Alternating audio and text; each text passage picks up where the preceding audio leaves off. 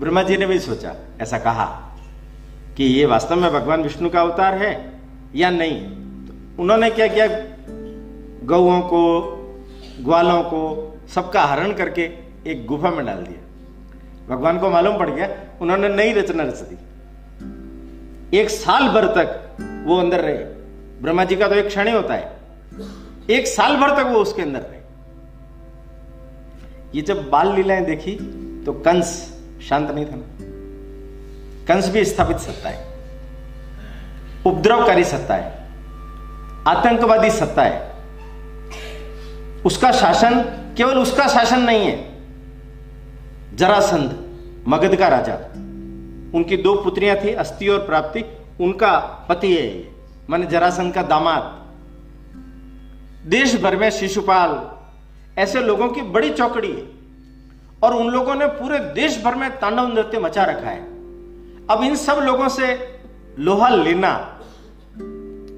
यह अलग बात है, पर अभी तो कृष्ण का ही सामना कंस से ही होना है। तो कंस ने भेज दिया बुलावा अक्रूर जी के साथ। मालूम पड़ गया था इनको? अक्रूर जी ने आकर के बोल भी दिया था। कृष्ण से बड़े बलराम, वसुदेव की दो पत्नियाँ, रोहिणी, देवी की। ऐसा कहते हैं कि सातवां जब गर्भ रहा तो गर्भ को निकाल करके रोहिणी के गर्भ में प्रस्तापित किया गया। आजकल तो आप देखते हो सरल बात। उससे बलराम पैदा हुए। गोरे थे, इसलिए राम, काले थे, इसलिए कृष्ण। आचार्य गर्ग, उन्होंने नामकरण किए थे। दोनों बालक आगे। दो तीन चीज़ें इसके बीच में और है। आप लोगों ने भी सुनी है, मैंने भी सुनी है। राधा का भी नाम है। गोपियों का भी नाम है। रासलीला का भी नाम है।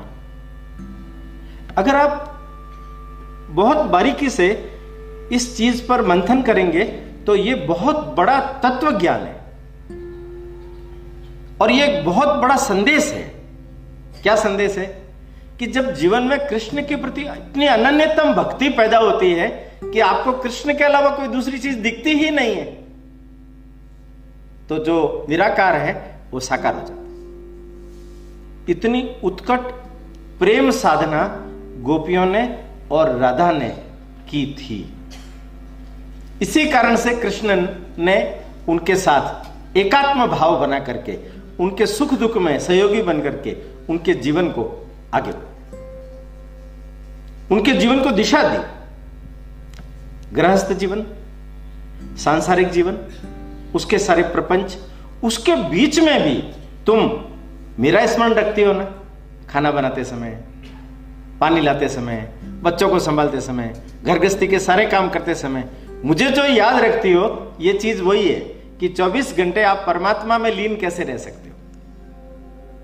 ये भक्ति मार्ग आज के युग में भी ईश्वर को प्राप्त करने का सबसे बड़ा माध्यम है। ज्ञान नहीं, अन्य मार्ग नहीं। सबसे बड़ा मार्ग है इससे आपकी जो एकात्मता पैदा होती है, आप पावरफुल हो जाते आपकी ताकत बढ़ जाती है। आपकी भक्ति, आपकी पावर बन जाती है। इसलिए यह प्रसंग शायद शास्त्रकारों ने रखे होंगे।